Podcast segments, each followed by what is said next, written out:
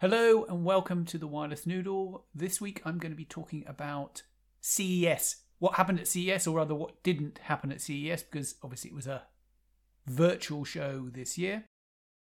Also, it's been a busy couple of weeks for events, for conferences, and various other sessions. So I want to talk you through a few things that I've done at those, and there's a few other bits and bobs to pick up along the way.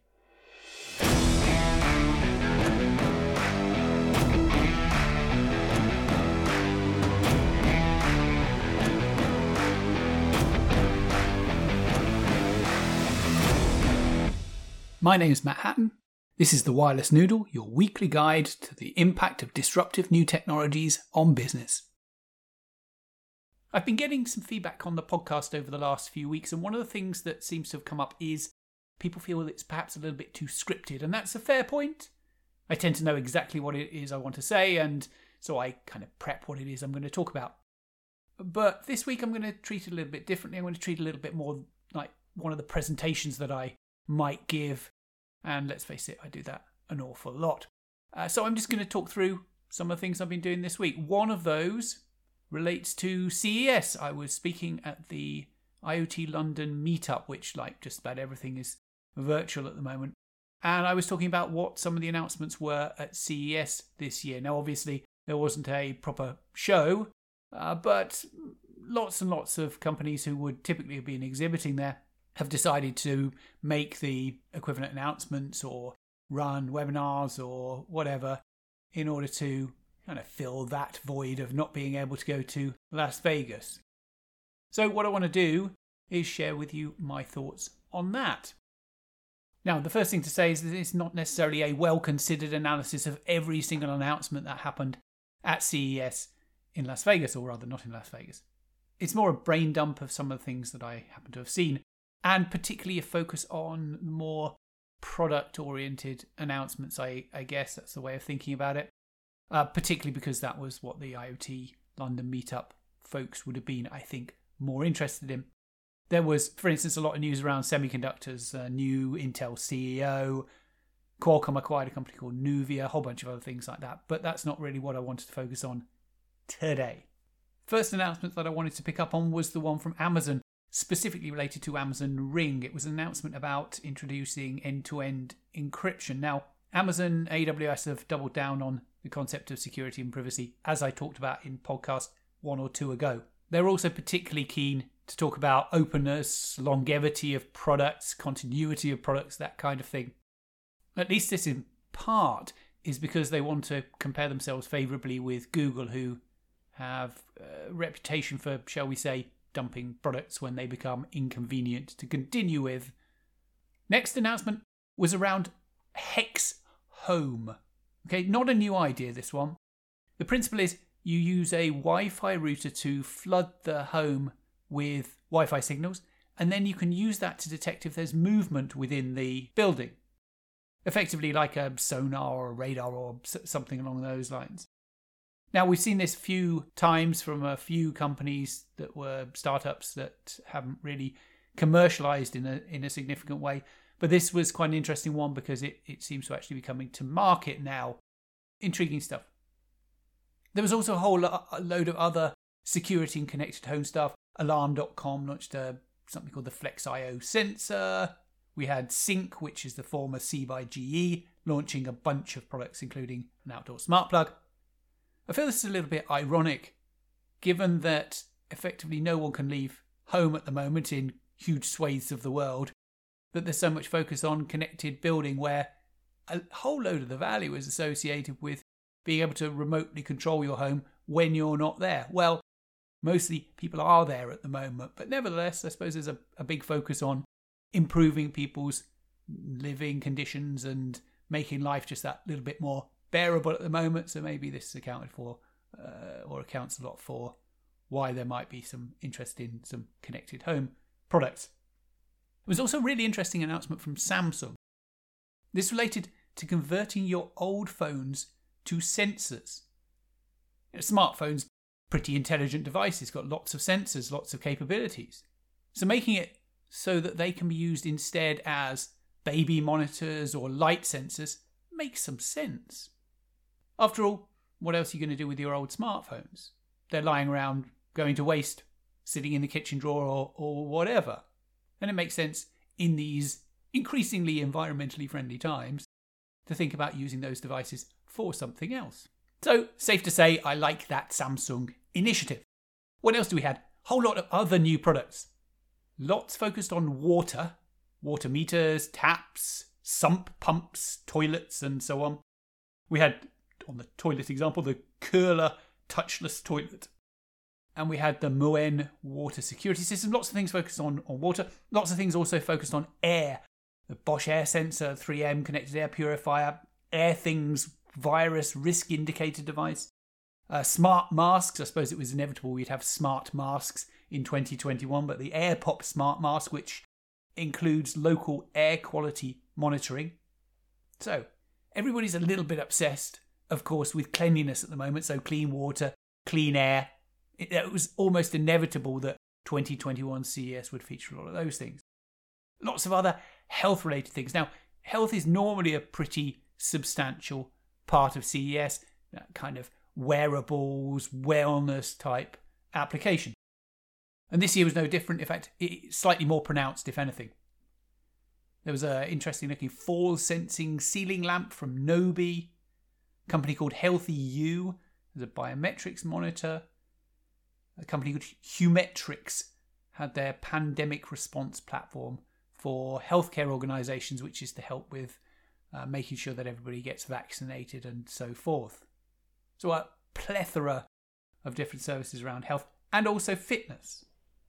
Samsung launched its Health Smart Trainer, which is uh, able to analyze your posture and so on while you're exercising exercising in front of your Samsung Smart TV for the most part, which sounds uh, it's interesting given that most people's exercise is going to be within the home at the moment. I think there's some some uh, some credibility in that. And Bowflex uh, launched as well to offer some competition for Peloton, who seem to have gone from strength to strength. It's funny thinking about Peloton when they first launched. There was so much skepticism about that as a company that anybody would pay that amount of money for a piece of exercise machinery. But as with anything in business, uh, most of it's about timing. And they've hit the market at exactly the right time because for 12 months, nobody's been able to go to a gym. It's more difficult to get out of the house.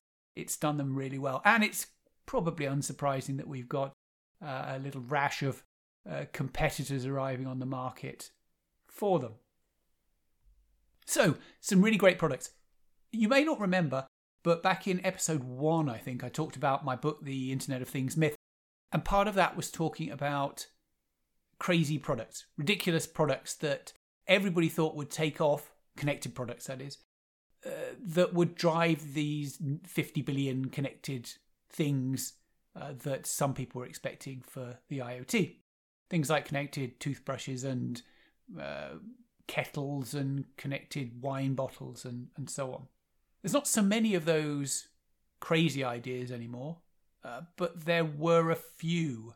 I don't know whether you remember a couple of years back there was the connected door, which uh, employees who were of delivery companies would be able to open up and and uh, put your your deliveries through. Well, we got a, a similar sort of approach with the MyQ Pet Portal, which is a glorified cat flap, I guess you think of it as, although they tend to illustrate it by showing a dog going through it. It's a, it's a pretty big flap for $3,000. Now, I would describe that as probably of marginal interest for most people. Perhaps there's a market for it. I suspect it's not a big market. There's another interesting one, and again from Samsung. There's been a lot of Samsung. This one I'm not quite so keen on compared to, to how uh, positive I was about the other announcements I, I talked about a moment ago. The the bot handy. It's a about a meter meter 20 high column with a gripping handle. It's a robot that moves around your home and can pour you glasses of wine, empty the dishwasher, presumably fill the dishwasher as well. Now, maybe again, uh, I'll be generous and say marginal utility. There's probably a small group of people for whom this will be tremendously useful. For the most part, though, I think it's a, a little bit pie in the sky. And we don't know the price for that one as well. You know, if it's $200, obviously, I think it's brilliant. I think everybody should get one. If it's $20,000, uh, maybe not so much. And talking of things that cost $20,000, well, not quite $20,000, Kohler launched their smart bathtub for $15,998. I'm not going to go into all the details of all the features and functionality. Obviously, you can fill it remotely. There's a whole bunch of other other elements to it. But $16,000 for a bathtub, does it matter how good the functionality is? Probably not. The interesting thing was that I had to really go looking, really had to go hunting round for examples of applications or products that looked a little bit crazy this year, whereas if you went back seven or eight years, they were there in spades. And what was missing? That's always an interesting question. What didn't we see much of that we might otherwise have expected to? AI, machine learning. There wasn't very much of that. I wonder whether, to a certain extent, it's because we're in unprecedented times and actually AI has proved to be not very good in unprecedented times. It struggles with it. AI needs lots of time series data or uh, information on which to base its analysis, and and things are changing so rapidly that maybe AI just can't keep up. Maybe that's the ten thousand foot view of why AI isn't getting so much interest. I mean, you take COVID itself, AI was pretty useless at addressing the requirements of of the world to find a, a cure for or to cope with the impact of a pandemic, largely because it doesn't have an awful lot of experience. So it proved to be epidemiology and drugs manufacture of a traditional kind that was more capable of addressing it than AI. Maybe it's just a question of time. Maybe AI is just too early in its development to actually help address this problem.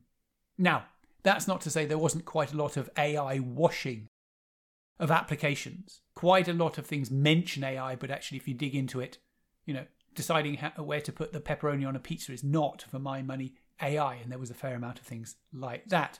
But then again, CES is a consumer show. Perhaps it just also hasn't permeated through there. Slightly more surprising, I think, given that it's a consumer show, is the lack of, or was the lack of, discussion about AR and VR, augmented reality and, and virtual reality.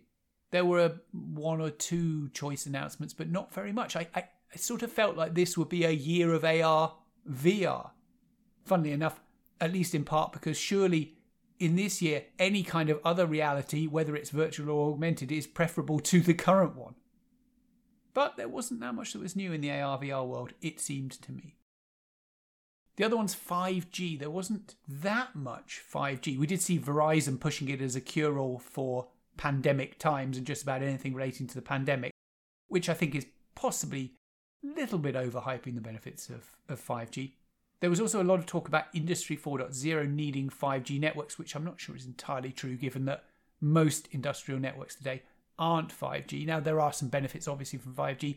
I've talked about them before, but it's not a magic wand. And there are some fairly well defined use cases cars and cameras and factory robots and, and so on. But most of everything else is 5G washing. So we've seen some AI washing and some 5G washing, but precious little of either that's really been particularly interesting or transformational to my mind. Okay, and that's my little roundup of what I've seen at CES.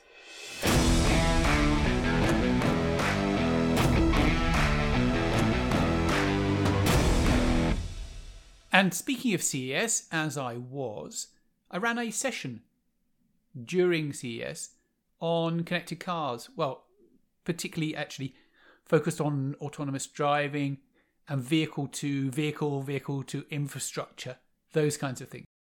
And the main talking points were really about this being an evolution. We've had historically quite a lot of connected cars. It's getting to the point now where most vehicles are rolling off the production line connected. And there's an evolution to get from there through through vehicle to vehicle and vehicle to infrastructure communications to something approaching autonomous driving. And there's been a lot of hype around autonomous driving over the last few years. I'm talking about hype a lot this week, but anyway. There's been a lot of hype around autonomous driving and when it might arrive. And actually, there are still some fundamental barriers. It's very difficult to have autonomous driving side by side with regular driving. It would be fine if every vehicle was autonomous and every road had been designed specifically for use by autonomous vehicles, but the world isn't like that. And it's very difficult to roll out a, a system in parallel with one that already exists. It's a little bit like, you know, who bought the first fax machine? How do you roll out a system, an autonomous system, when you've also got to cope with a non autonomous world? Rather more challenging to get to, I think, than everybody is assuming. And that's just one of a whole bunch of shows that I've been doing recently. Well, I say shows, events, webinars, and so on. There was a particularly interesting one from IoT Europe on smart cities and device management that I participated in just recently. Now, I've talked about device management recently, but just to run through what some of the discussions were on that on that session. The point is, I guess, that managing a remote device in the field, an IoT device, is becoming more complex. And so there's more of a requirement for remote over the air device management. Some of the conclusions from the panel were there's much more of a requirement for the use of, say, lightweight M2M as a standard. And the reasons for this? Well, there's more devices doing more things. You know, we went from a billion or two billion connected devices 10 years ago to what, nine or 10 billion today. So there's more, more devices, just a bigger real estate of things that need to be connected and managed. There's a bunch of low power technologies which have arrived, which are a little bit more difficult to manage, shall we say, deliberately low bandwidth in order to conserve power. And so it's a little bit more challenging to make sure that they have their firmware upgraded compared to if you whacked an LTE modem in just about everything. So that creates an extra extra challenge. You want a lighter footprint for the device management. Edge computing, I've talked about edge computing a lot over the course of the last uh, few months. Edge computing means more sophisticated devices requiring more management. There's just uh, more smarts on those devices. There's more need for localization.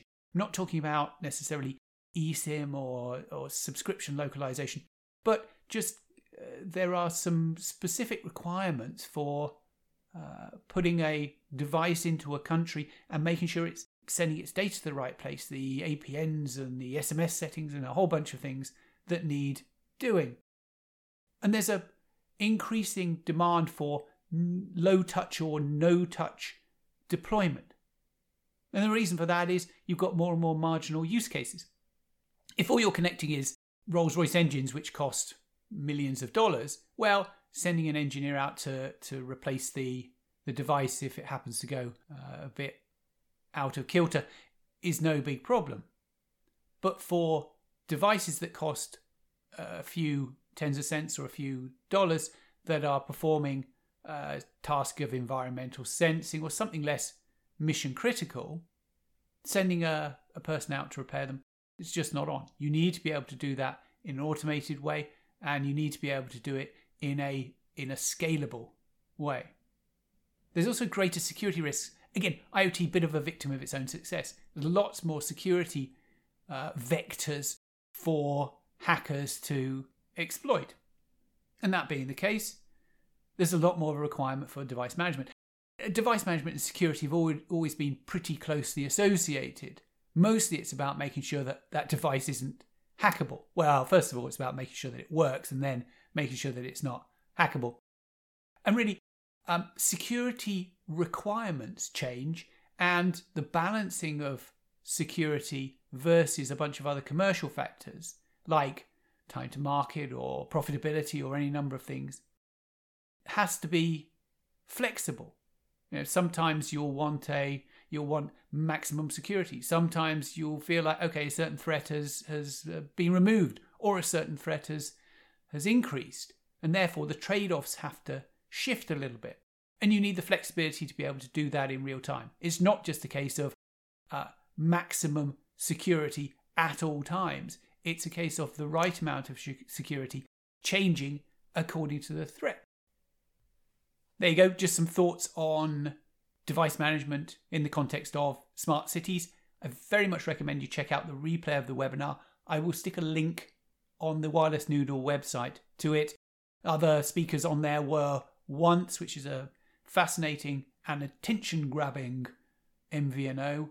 Uh, Itron, the guys who make smart meters and do a whole bunch of other things. And IoT Europe, which handles device management.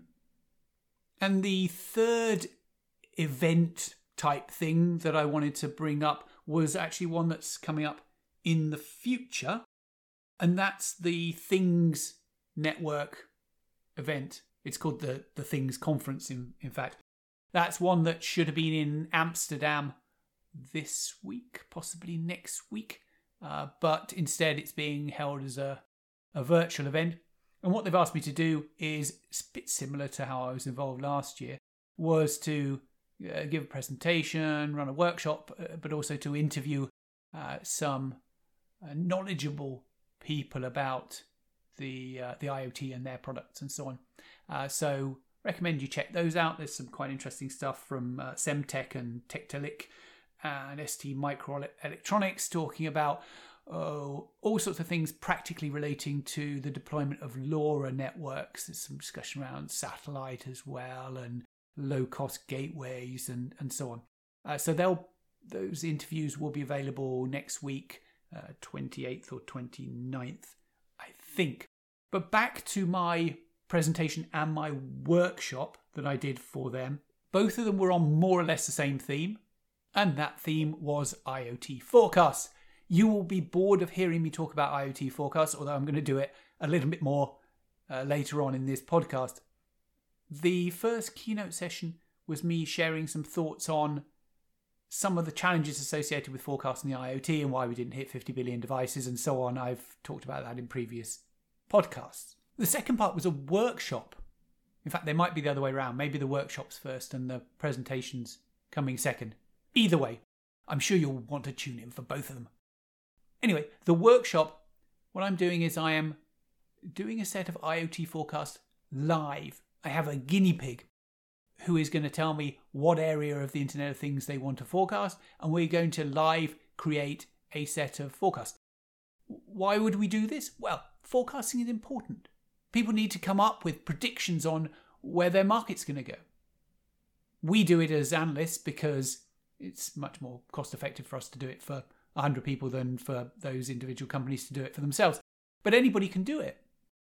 If you wanted to forecast a very narrow niche market, probably it makes sense to, to do it yourself.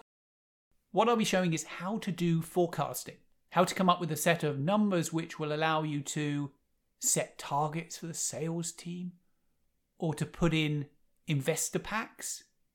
Everybody wants to know what the market they're involved in is going to look like in five or 10 years. Very important skill for anybody involved in technology, actually. And it's the first time I think certainly the first time I've ever presented live using Excel, showing people live how I build a model. So it, it could be an absolute car crash, or it could be an utter delight. I hope you'll be able to tune in for that. Uh, again, I'll put a link to that event on the Wireless Noodle website.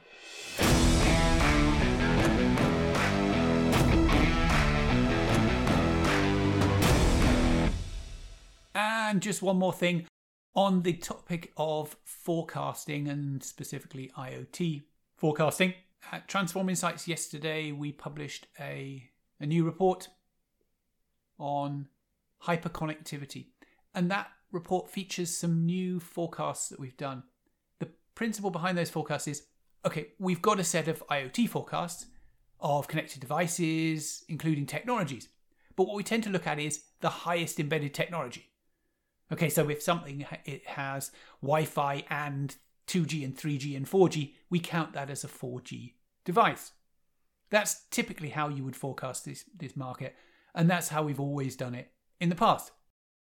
But what we've been doing over the course of the last few months is trying to build up a picture of those other secondary technologies. And the reason why we do this is manifold. Partly it's because the market's become so fragmented. Okay, it used to be that you just had generations, you just progressed through the generations. So a 3G device also included 2G, and a 4G device included 4G and 3G and 2G, and probably short range as well. But now it's getting much more fragmented. You know, a 4G device probably doesn't include 3G anymore, may not include 2G in the future with networks being switched off.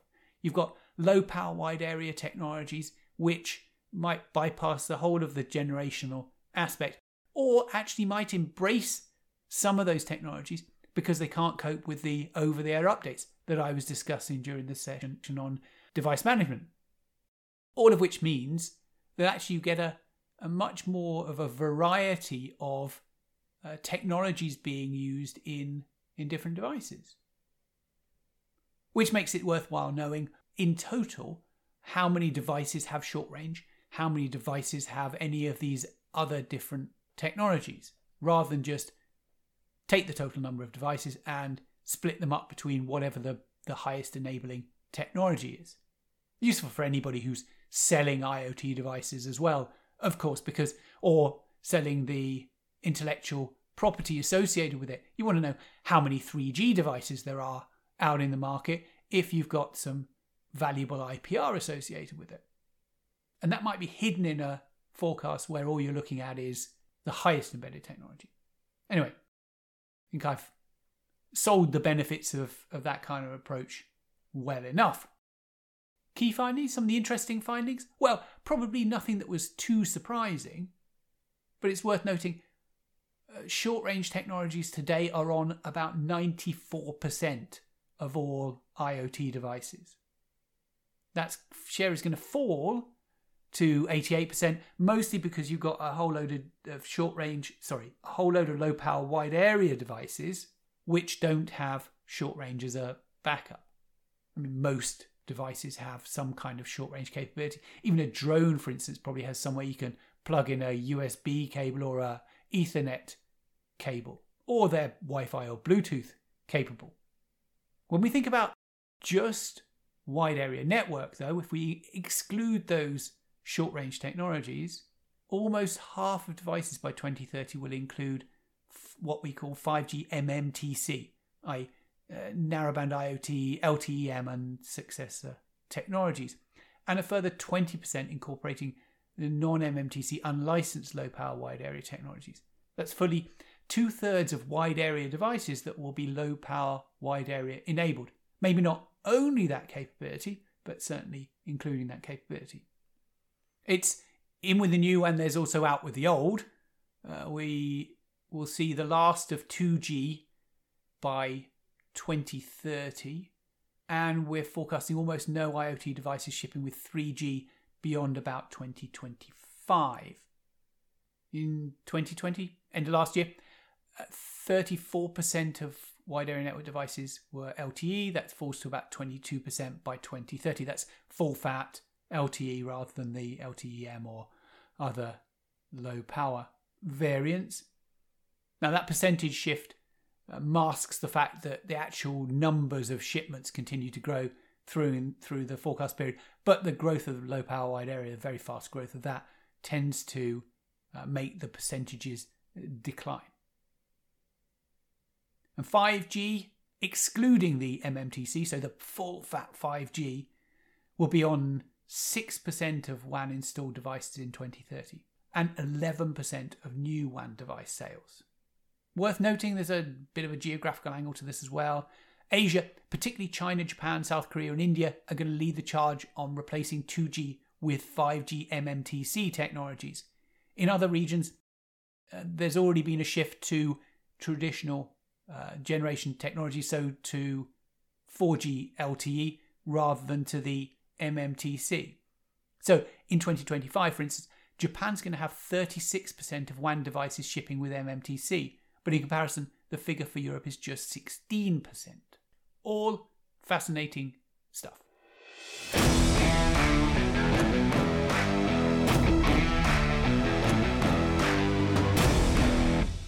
I hope you've enjoyed this rather more casual approach to the podcast, I suppose.